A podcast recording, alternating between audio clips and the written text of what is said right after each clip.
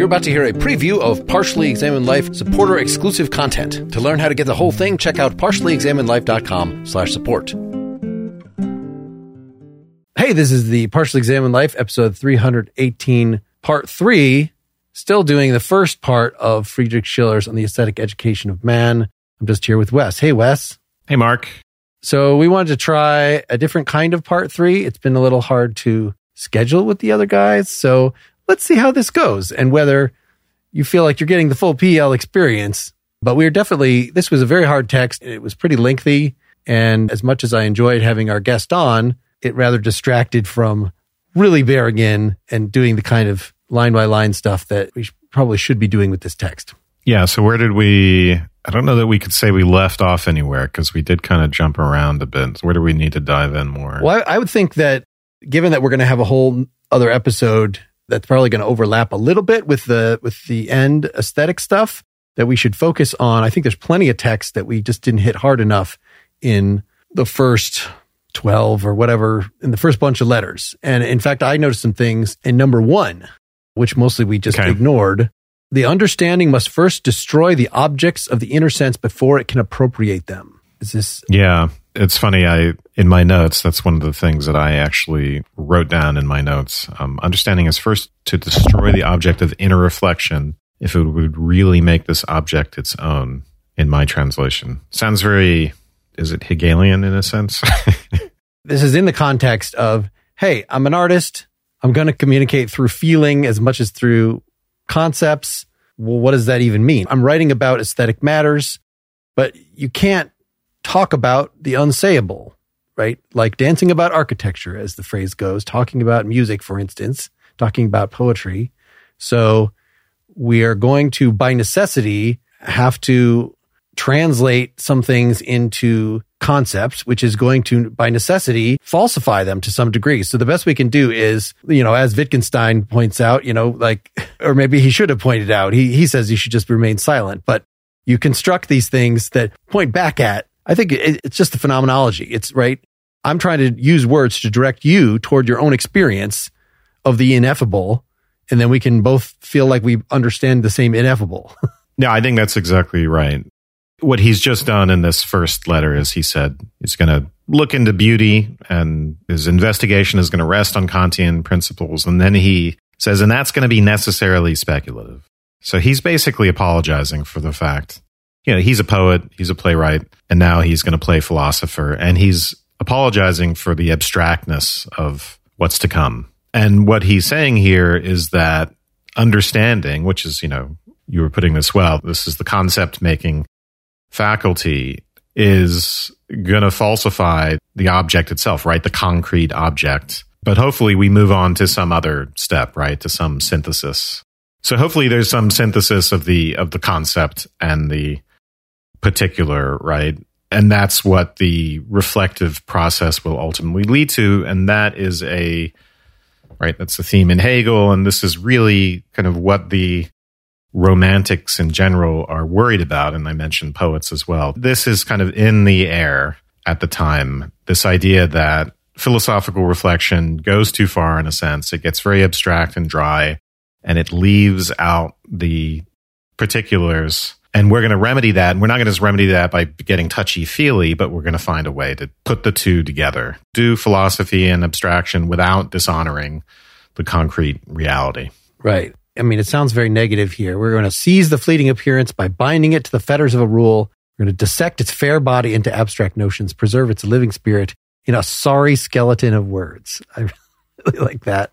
And it just got me thinking of how do we, I mean, we freeze things, right? Individual particular is always going to be richer than the concepts it goes under. But I would think that part of it's also coming up with a causal structure that is maybe not actually in the appearance. He says we're presenting parts when there's only really the whole. So, you know, the whole abstraction. I, I wonder what you thought of that is once you put something into words, he says we bind it in the fetters of a rule, which means that I don't think that's just subsuming a particular under a concept, or maybe part of subsuming a particular under a concept is the principle of sufficient reason, right? That there must be some structure by which it came, right? If I just experience a musical note, that's great.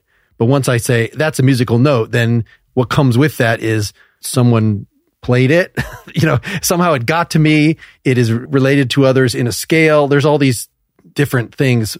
At least Schopenhauer gives us four ways that you could be a reason for something, at least one of which is just the brute causal thing. Yeah. You're pointing to the connection between causality and the conceptual. And I think we have gotten into that in some in various episodes because arguably part of what it means to conceptualize things is to think in terms of counterfactuals what would or wouldn't happen if x y or z did or didn't happen. So not just counterfactuals but hypotheticals right? So mm-hmm. what is it to know that the cat is on the mat?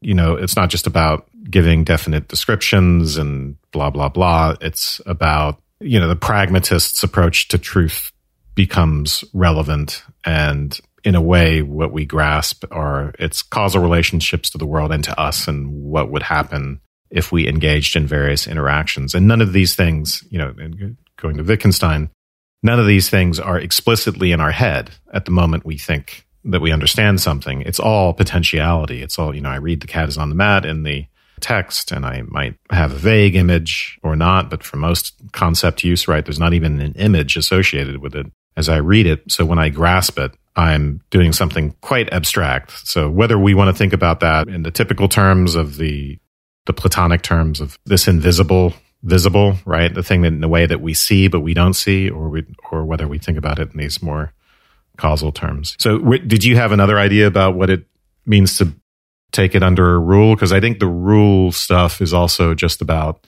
in plainer terms you could just talk about the necessary and sufficient conditions of falling under that concept or something like that. But yeah, if you think that's what a concept is, is having necessary and sufficient conditions, or at least, I guess what I was wondering was, do you even need conceptualization at all? We could just perceive the music, or can we, without conceptualizing? I, I guess that's sort of a question. In other words, maybe I don't put a word to it. I just hear this melody and I am not thinking about it. I'm completely focused on the melody, but maybe just to do that and to pick it out from the blooming, buzzing confusion, I'm already bringing in the stuff that the principle of sufficient reason relates to. That even if I'm not thinking about that melody must have come from somewhere. like that is a precondition for having that experience, you know. So adding the conceptual stuff, maybe the causality comes in before the concepts. Yeah. No, I think this is a good point because causality, right, will be one of Kant's categories. And these are grounds for the possibility of experience, it's like the glue, right? If it's experience, it's glued together in various ways. If there's no causality, the glue is lacking and we can't even call that experience. It's still buzzing confusion. So there's those general broad categories, which used to be Aristotelian basic units of mm-hmm. what it is to be, and then probably will, in a sense, become that again after Hegel. And then there are specific concepts like dog or whatever's happening with the melody. And I think to do specific concepts based on empirical stuff, all of the other categories are implicated causality, unity, and, and et cetera, et cetera. You know, this apology is not ancillary to the piece because this whole thing is about beauty in a way as, as a reconciliation of these two extremes, of the two poles, right? Abstraction and the understanding and all that, and the formal is the way he's going to put it, or the form, impulse, or drive and the data or the particulars or the concrete reality. That's the other side of things. And it, you know, temperamentally, we can, and I find this in myself, I find this like actually very true. I struggle with this. Temperamentally, we can get pulled to one side or the other, right? So you read a lot of philosophy and you find yourself writing, you know, or analytic philosophy, and you find yourself writing in this very dry way and tending to cut things up. And then you read some literature poetry or whatever, and you come to appreciate what those things can do that philosophy and analysis cannot do. But if you have too much of either side, you know, on the one side, you, you might cease to really think about things. and Then your art does less. It can become mere entertainment. I think Schiller uses that word at some point. And then on the other hand, if you right you abstract too much you lose sight of reality and one example he gives later on in the text of that is teleology right you kind of just fo- try to foist and we could talk about scholasticism too and all that you try to foist this artificial thinking on the world and not honor the particular and not even be good scientists, right? Not even collect enough data before you start theorizing about telos and all that. So, so I'm wondering if Schiller is despairing here about I'm going to falsify the experience by putting it in the language of philosophy, but I'm not sure. We'll have to see if ultimately philosophy, I think this is what romanticism is trying to do.